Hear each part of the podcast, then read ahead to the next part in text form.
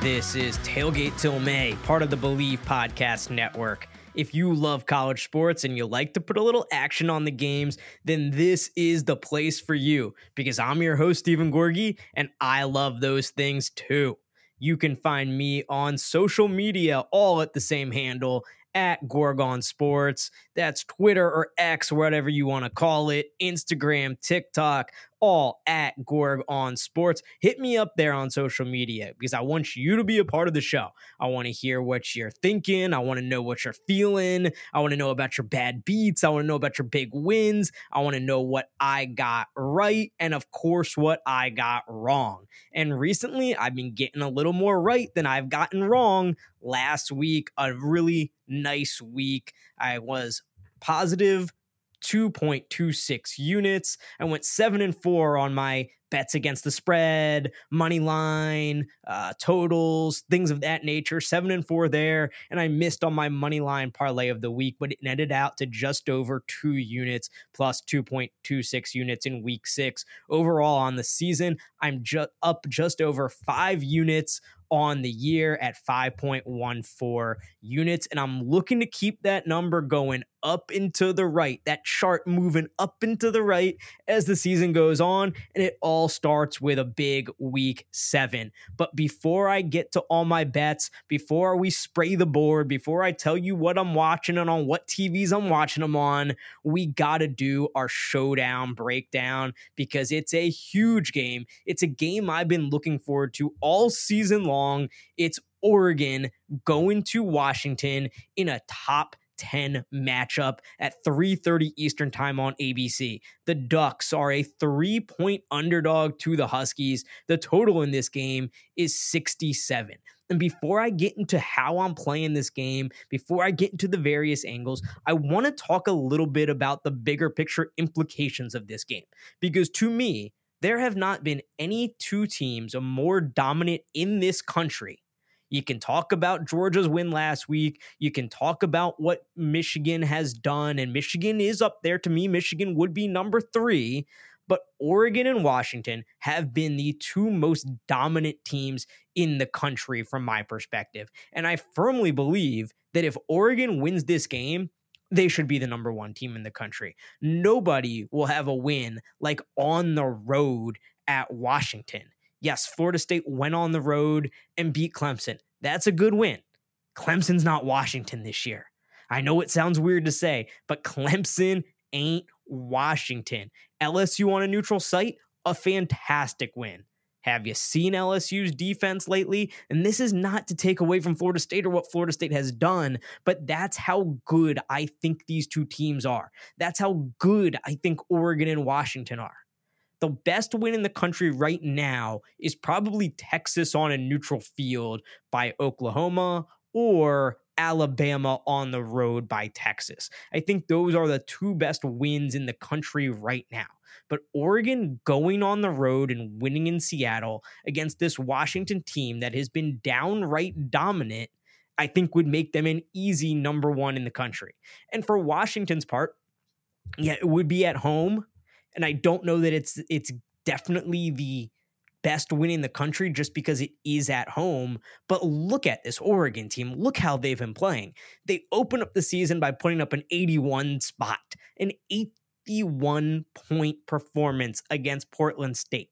81 points. Ridiculous. They go on the road and they squeak one out against Texas Tech. Yeah, it was a tough one, but it's early in the season on the road against a good Big 12 team. They find a way to get the win. And then since that point, they beat Hawaii 55 10 and they win Pac 12 games, back to back Pac 12 games, 42 to 6 over Colorado and Stanford. Uh, that's everybody's darling. Colorado that they destroy 42 to 6. Oregon has been unbelievable.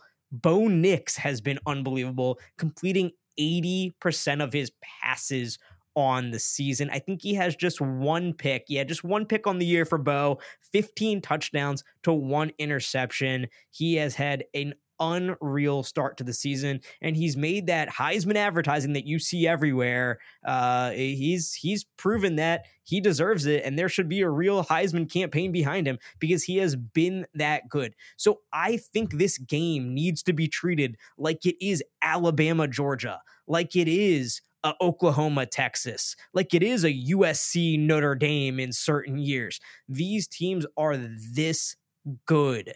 And I don't think the loser of this game is out of the college football playoff conversation by any means. I think the Pac-12 is good enough that if there are, eh, let's say, let's say that Washington takes care of business at home, and then they run the table the rest of the way up to the Pac-12 championship games. That that means that they will have beaten Oregon, Utah, USC, Oregon State, and Washington State. I think that would be easily the best resume in the country.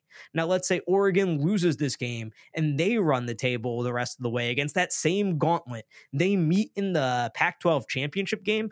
I think you can make a very good and reasonable case that if Oregon were to beat an undefeated Washington in the Pac 12 championship game, that both teams should make the college football playoff because I think the Pac 12 is that good. We need to talk about the Pac 12 like it is the SEC because it's at that level this year. It is that caliber of a conference this year. And I think that's how we need to be talking about this game. So to me, the winner of this game has a very good case to be ranked number one in the country. They have a very good case to claim the best win in the country. And they have a very good, they have put themselves in pole position to be the number one overall seed in the college football playoff because of this win and because of the gauntlet that they will have to go through the rest of the Pac 12 season. So, how am I going to bet this game? Well, I think there's really only one play. Well, I got a couple plays in this one. Actually, a couple of them include uh, prop bets, but there's really only one traditional play that I feel great about, and it's the over 67 and a half. These two offenses are fantastic. When you look at offensive success rate, which is essentially a, a measure of how teams perform on a down to down basis, Washington is number one and Oregon is number two in the country in that metric when you exclude garbage time. And as always, with all these metrics, I exclude garbage time because I really only care about how teams perform when the game is still in the balance. So they are the top two offenses in the country when it comes to success rate, excluding garbage time. They're both top 50 in explosiveness in the country. So not only are they efficient, but they're explosive. They hit big plays not only are they efficient and explosive, but when they generate opportunities, they convert on those opportunities. Oregon, number two in the country in points per opportunity. Washington, number 15 in the country in points per opportunity. And Washington's passing game has just been unreal this season. I talked about Bo Nix and his 80% completion percentage. Well, Michael Penix has been just as impressive this season, just under 75% completion percentage, 16 touchdowns to two interceptions, and just under 2,000 yards on the season through the air. 1999. Michael Penix is partying like it's 1999. And why shouldn't he be with the three receivers that he has? Probably the only receiving corps that can rival Ohio State with Odunze, Polk, and McMillan. Those guys all have over 20 catches on the season, uh, and they all have at least 300 yards. Odunze 600 yards receiving on the year already. It's an unbelievable receiving corps. It's an unbelievable offense, and it's an offense that does it mostly through the air. They are the second best team in the nation when it comes to passing success rate or success rate on passing plays, despite the fact that they throw it more than any team in the country. So not only do they throw it an absurd amount, but they're really good when they do throw it. That's an unreal combination to do something more than anybody in the country, but also do it better than almost everybody in the country. So Washington's passing game is to me the best in the country. I think Oregon's offense is a little more balanced. They have a really nice running game. And when I went back last year and I watched the uh, replay of the game, and it was a great game last year, Washington gets a 37 34 win in Eugene in a game that Oregon probably feels like they should have had. They let slip a, away late. Oregon ran the ball really well. They ran for 312 yards and it was 6.1 yards per carry. So they ran a lot and they ran it efficiently. I think both of these defenses have improved, but to me, the offenses are going to have their way. The offenses are just too good. And I think you just sit back, relax, and watch them put up points. Last year, they put up 71 combined points. It was a 37 to 34 game. But I went back and I watched this whole game last year. I went back, I watched it this week. I think there was more points still on the board. Michael Penix threw a red zone pick. Uh, Oregon fumbled. They were go- uh, going to go in for a touchdown. They basically had a touchdown. The way it was blocked, they were going to score a touchdown on this play. They were inside the five yard line and they fumble. Oregon also missed a field goal at the end of the half. So there was points left on the board in that game. I don't think they leave those points on the board this year. These offenses are too good. Yes, the defenses are improved. Uh, I think they're yeah, there's no doubt they are improved. They are closer to top 25 defenses this year than they were last year. I think last year they were probably more like around 50-ish defenses. If you look at Bill Connelly's SP plus advanced analytics system Oregon's defense is, is ranked number 20 in the country right now, Washington's 26th. But these offenses are efficient, explosive, and they score when they get opportunities. I don't care how good the defense is. It's not like these defenses have gotten to Georgia in 2021 levels. I think these offenses are clearly the best units in this game and they're going to score. So sit back, relax, and I'm going to sit back and relax and, and just watch that over and watch them put up points.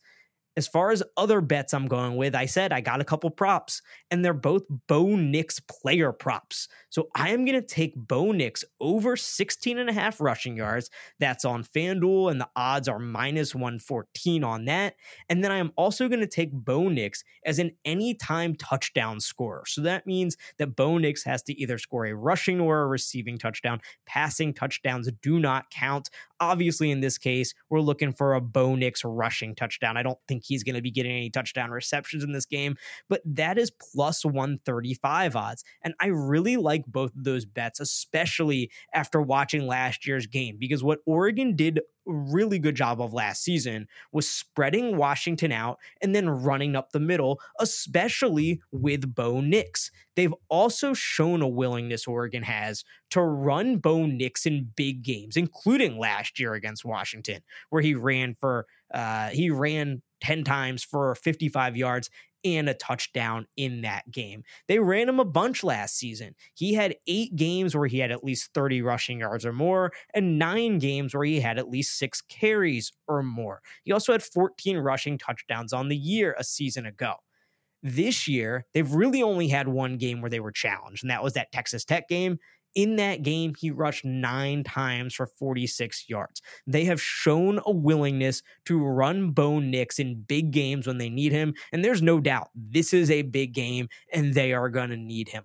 I often shy away from quarterback rushing props because sacks count as negative yardage for quarterbacks. If Bo Nix takes a 10 yard sack, it, that goes down as negative 10 rushing yards for him and it can skew the totals. However, I feel okay. I feel good actually in this instance because he does not get sacked very much. Oregon does not allow a lot of pressure, and Washington really doesn't generate a whole lot of pressure up front.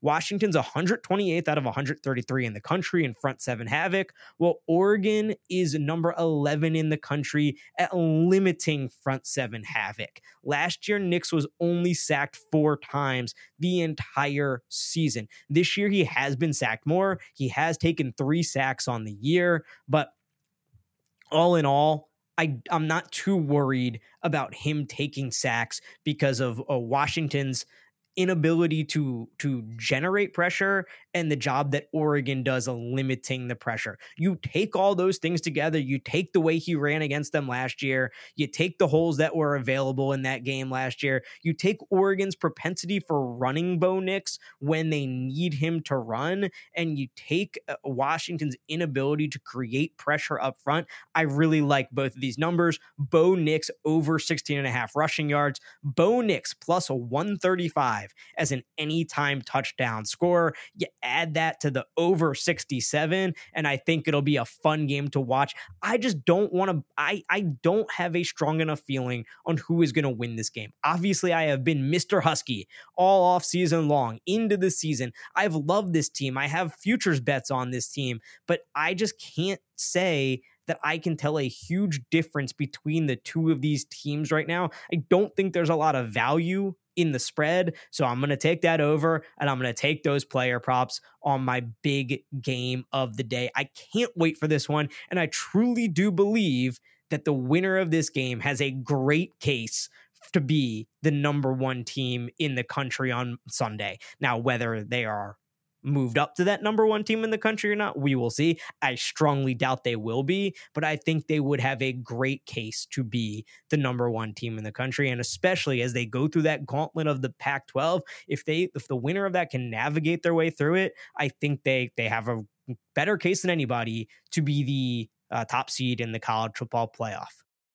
All right, it's time to tell you what I'm watching and what I'm betting. It's time to spray the board for week seven. Let's do it and let's start with our weeknight action. And I'm going to start with the Friday night games. There is a good game tonight West Virginia at Houston, the Dana Holgorsen Bowl, two teams that have been seemingly going in opposite directions this season. I don't have a play in that one, so I'm going to go right to Friday where the where Tulane goes to Memphis in an AAC battle. If you've been with me for a while, you know that I got a Memphis plus 800 future to win the AAC. So that's a big one in that regard. And uh, how I'm going to play this one is I am going to go over 54 and a half. The total in this one, 54 and a half. Tulane, a four and a half point favorite. I'm going over in this one because I think the Tulane offense has been slightly underrated by some of the computers due to the absence of their starting quarterback, Michael Pratt, in a couple games.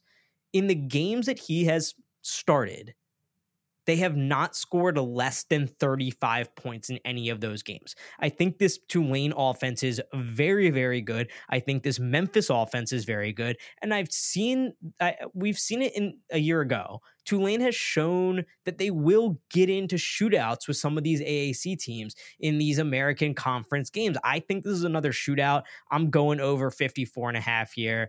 Uh, I guess I'm liking overs this week. This just seems like one where they're going back and forth and back and forth. I am also going to add Memphis as the money as my first leg of my money line parlay of the week. I don't love Memphis at plus four and a half. I'm not super confident that they're going to win this game, but it seems like enough of the to- of a toss up that when you're looking for underdogs to play on the money line, and I looked at every last one of them this week because I didn't feel like there was a lot of great options. Memphis at home in a game that they need to really give them a leg up in the AAC.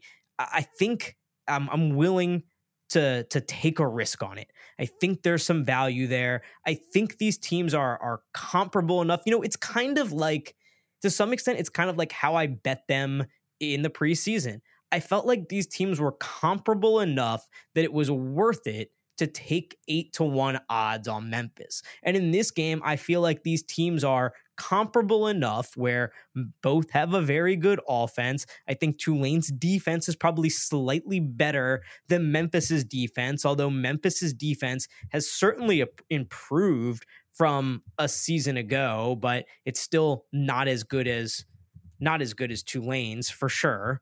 Um, I think it, they're close enough where it's worth it to take a little bit of a risk here with Memphis at home in a big game. So give me Memphis on the as the first leg of my money line parlay of the week. Okay, on to Saturday afternoon in the noon Eastern time slot. And this time slot is weird. There's a trend here. There's a lot of big names playing against a lot of inferior competition. You have Georgia as a 31 and a half point favorite at Vandy. You have Michigan as a 33 and a half point favorite at home against Indiana. You have Alabama as a 19 to 20 and a half point favorite against Arkansas. Florida State as a 17 and a half point favorite at Syracuse. And the Buckeyes, Ohio State, as a 19 and a half point favorite on the road at Purdue. Can we get a two touchdown spread here?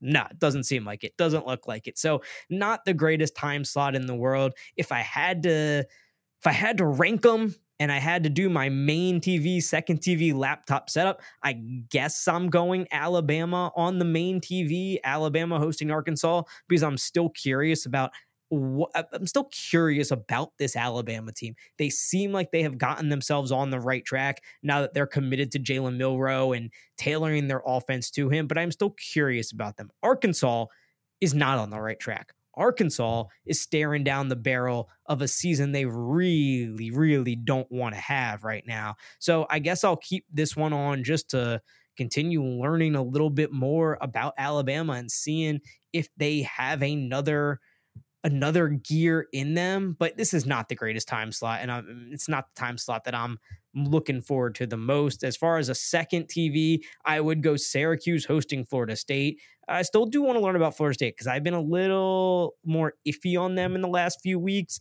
They haven't done well against mobile quarterbacks. Garrett Shrader at Syracuse is a mobile quarterback, so we will see about that one. Um, and I think that one is if I'm not mistaken, it is in Tallahassee. So makes it a little less interesting. Yeah, just not the greatest time slot here at noon. But I'd have that one as my second TV. And then on the laptop, I'm gonna go with Ohio State at Purdue because this is the game I'm gonna bet. And I before I get to my bet, man, I heard the wildest stat this week from Spencer Holbrook. Uh, he covers the Buckeyes for Letterman Row, and he said that every Ohio State coach since 1946 has lost on the road to Purdue at some point. So Purdue, West Lafayette has been a house of horrors for the Buckeyes, apparently, over the years. And you know, you think back through your memories, and you do remember all these games with uh, Purdue. Purdue beating Ohio State, whether it's Jeff Brohm as the head coach or Joe Tiller as the head coach of Purdue, there have been these instances where Purdue does beat Ohio State. But in this game, I don't think that happens. I think Ohio State's defense shuts them down. Ohio State's defense I trust significantly more than Ohio State's offense. I still have a lot of questions about Ohio State's offense, but I think that defense is very, very good. Purdue is bottom 20 in the country in points per opportunity and offensive explosiveness. So give me Purdue under 14 and a half points on their team total in this one.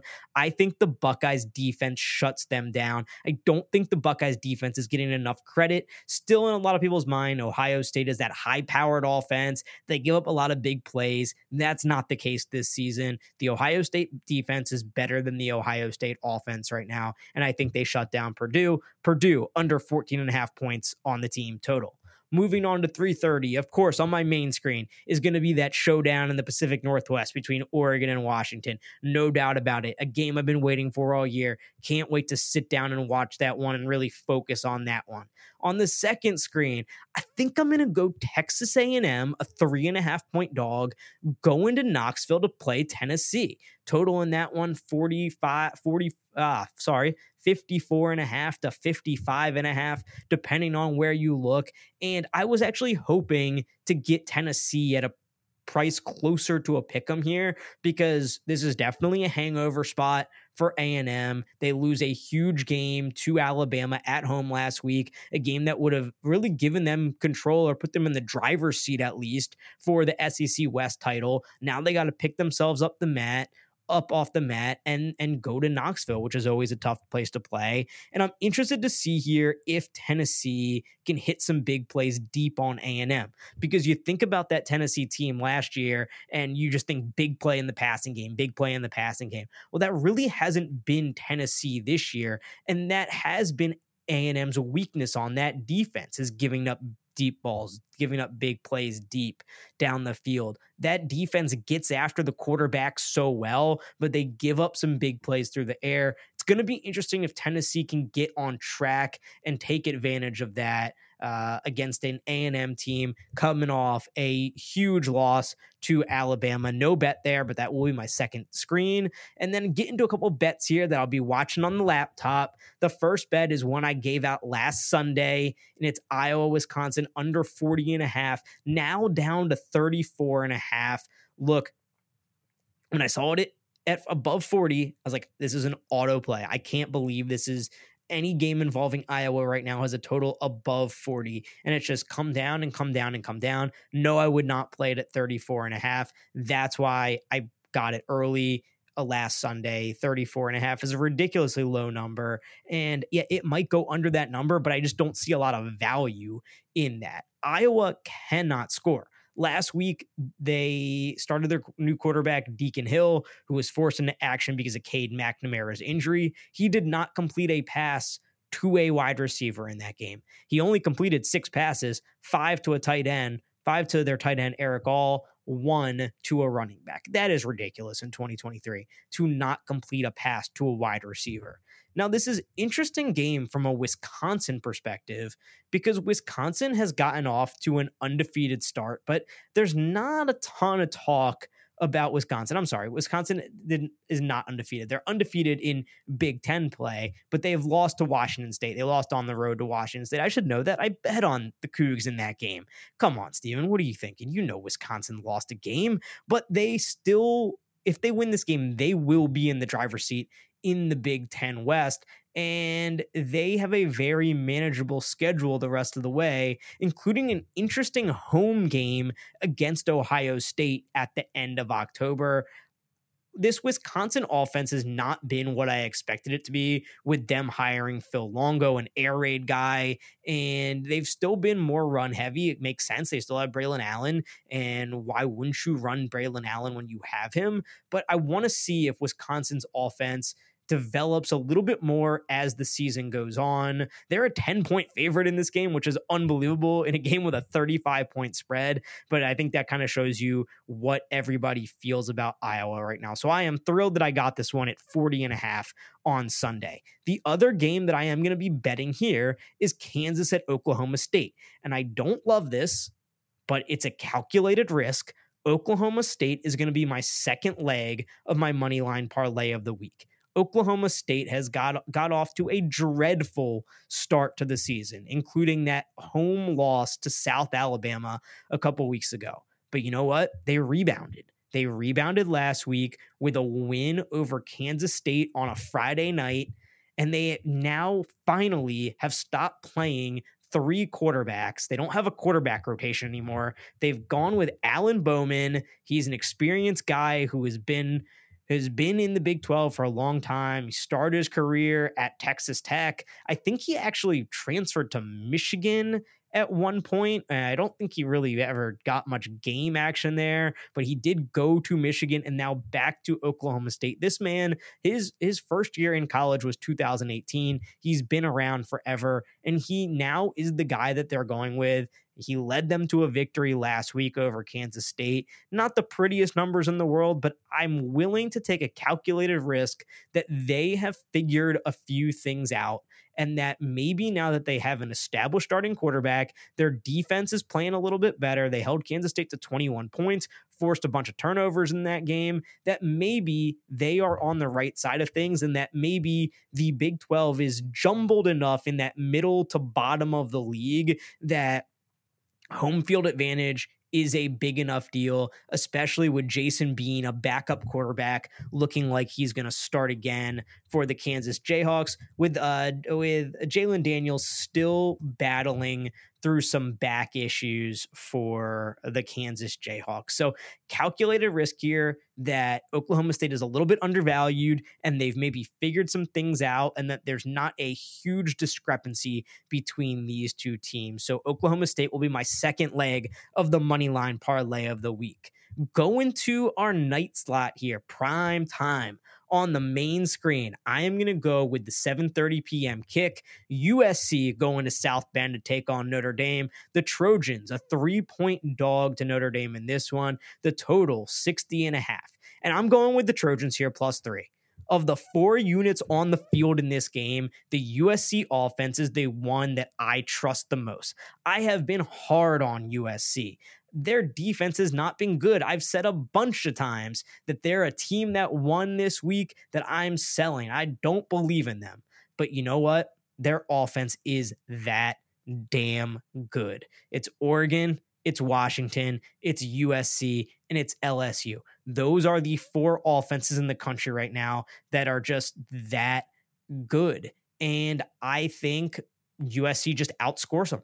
Notre Dame cannot keep up with this USC offense. Notre Dame has played big game after big game. I think they are mentally and physically wore out, whereas USC has not had a big game. Yeah, they, they had to go to a bunch of overtimes against Arizona last week, but they haven't had a week where they are they know they have a big name opponent. I think this offense even finds another extra gear in this one. And I think the defense does just enough. I think that this game should be closer to a pick. I think it should be a pick. And I think those three points are a gift for USC and Caleb Williams. So give me the better offense. Give me the better quarterback. Give me USC plus three. I will also take the Trojans as the final leg of my money line parlay of the week. So that money line parlay will be Memphis on a Friday night.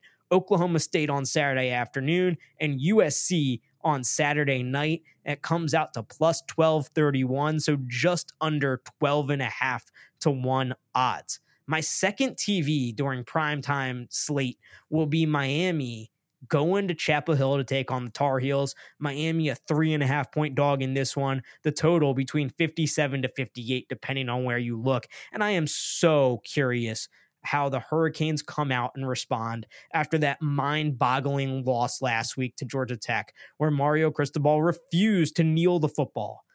Had he kneeled the football, they walk out of there with a win. He doesn't. They fumble. They give up some big plays. Georgia Tech wins the game. And now Miami has to deal with the aftermath. There is no way I can bet this game because I just have no idea what kind of mind state this team will be in. And if you think you know, I'd say you're lying to yourself. Uh, there's no way that anybody knows, I think, including the folks in that locker room until that whistle blows how they are going to come out and play against the Tar Heels on Saturday night. I am so fascinated in watching it. And I am fascinated if UNC can make a statement here.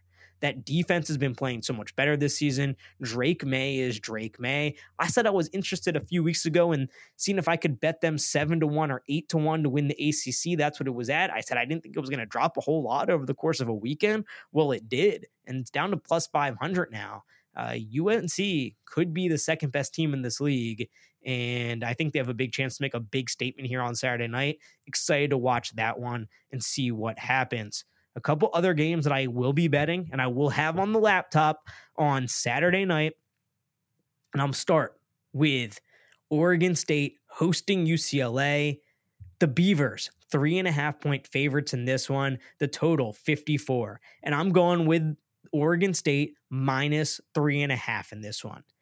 Since the start of the 2021 season, Oregon State has lost exactly one home game and that was a 17 to 14 loss to USC last year. One home game over basically two and a half years. That is damn impressive. I also think this Oregon State offense is just a good, well rounded offense. I've sung the praises of Jonathan Smith, their head coach, all year. I think he's one of the best offensive minds in football. I love what they've done with DJU. He's playing great. They have a great running game. And as impressed as I was with Washington State and Cam Ward throughout the season, and as impressed as I was last week with UCLA shutting them down and, and their defense, I think that Oregon State's offense is just much more well balanced than Washington State's was. I'm also not quite sure about this UCLA offense and Dante Moore on the road. I also don't think the under would be a necessarily a bad play here, the under 54,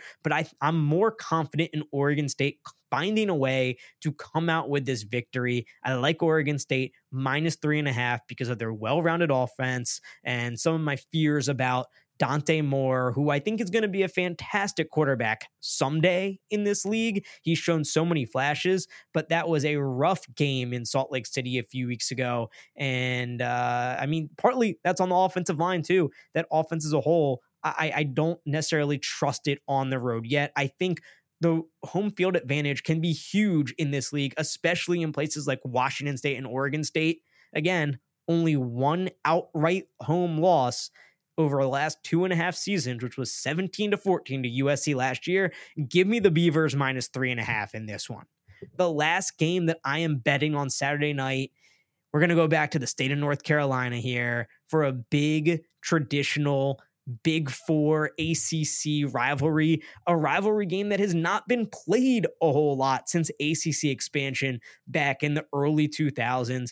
NC State goes on the road to Durham. They're three and a half point dogs, and they're both going to be starting new ish quarterbacks. NC State made a quarterback change last week against Marshall. They go from Brennan Armstrong to MJ Morris, and Duke loses Riley Leonard at the end of that Notre Dame game, despite what Mike Elko has said this week about him being day to day and throwing a football and et cetera, et cetera. It seems like Henry Belin, the backup, will get the start this week against NC State. Uh, Duke had a bye last week after that loss to NC State the Devils three and a half point favorites in this one. The total 46 and a half. And I have two bets in this game. I am betting Duke minus three and a half, and I am betting NC State team total under 20 and a half.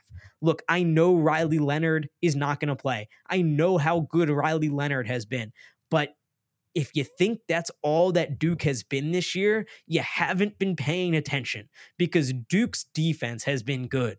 Duke's defense has been better than its offense.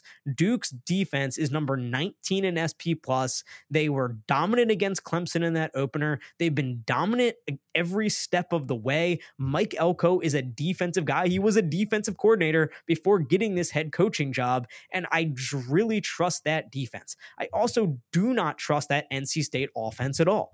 NC State put up 48 points last week against Marshall. So if you didn't watch the game, if you're just looking at the box score, look, I understand there's a lot of college football games out there. You can't watch all of them. Nobody can. I spend days a week just going back and watching games that I couldn't catch on a Saturday. So if you didn't watch it, you might just look at that and say, okay, NC State got it figured out with MJ Morris. They made the quarterback change, and now they're going to score points. Now they're going to get things back on track. That's not quite how it actually worked. Marshall turned the ball over a lot in that game. NC State had really good field position in that game. That this was not quite a we are a dominant offense that is just going to run up and down the field and score on you now because we have this quarterback and he's figured things out. MJ Morris threw three picks in that game. So I don't quite think NC State has this thing figured out when it comes to the offensive side of the ball. I think that uh, it's easy to look at that 48 point total and say, yeah, they do. But you look deeper, you watch that game, and I think there's still a lot of issues on that offense. I still have concerns about the line. I still have concerns about the running game. I still have concerns about the skill position. And I have concerns about MJ Morris throwing three picks against Marshall. So give me NC State under 20 and a half points on their team total and give me Duke at home uh, as a three and a half point favorite with the backup Henry Belin at quarterback. That is the one other thing I do like about this the fact that Duke is coming off a bye week. So if there was ever a time for Riley Leonard to get hurt and them to prepare offensively to play without him, it's having two weeks to do it. And they've had two weeks. They should be able to come up with a good game plan to get Belin those first team reps, to get him comfortable in that offense and and come out with something. But at the end of the day, this is to me, it's Duke has a very good defense. NC State does not have a very good offense. I think Duke is going to shut that offense down, hold them to under 25 points, and get the win. Duke minus three and a half, under 20 and a half points for NC State on the team total. That's my show for today. Enjoy the games this week, everybody. It should be a fantastic week seven, and I can't wait to come back on Sunday and break it down all with you. Until next time, keep the grill hot and the cooler cold.